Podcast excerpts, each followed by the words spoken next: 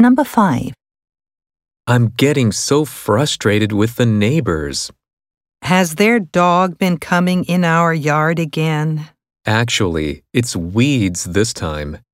Have you seen those purple flowers that are spreading into our yard by the fence?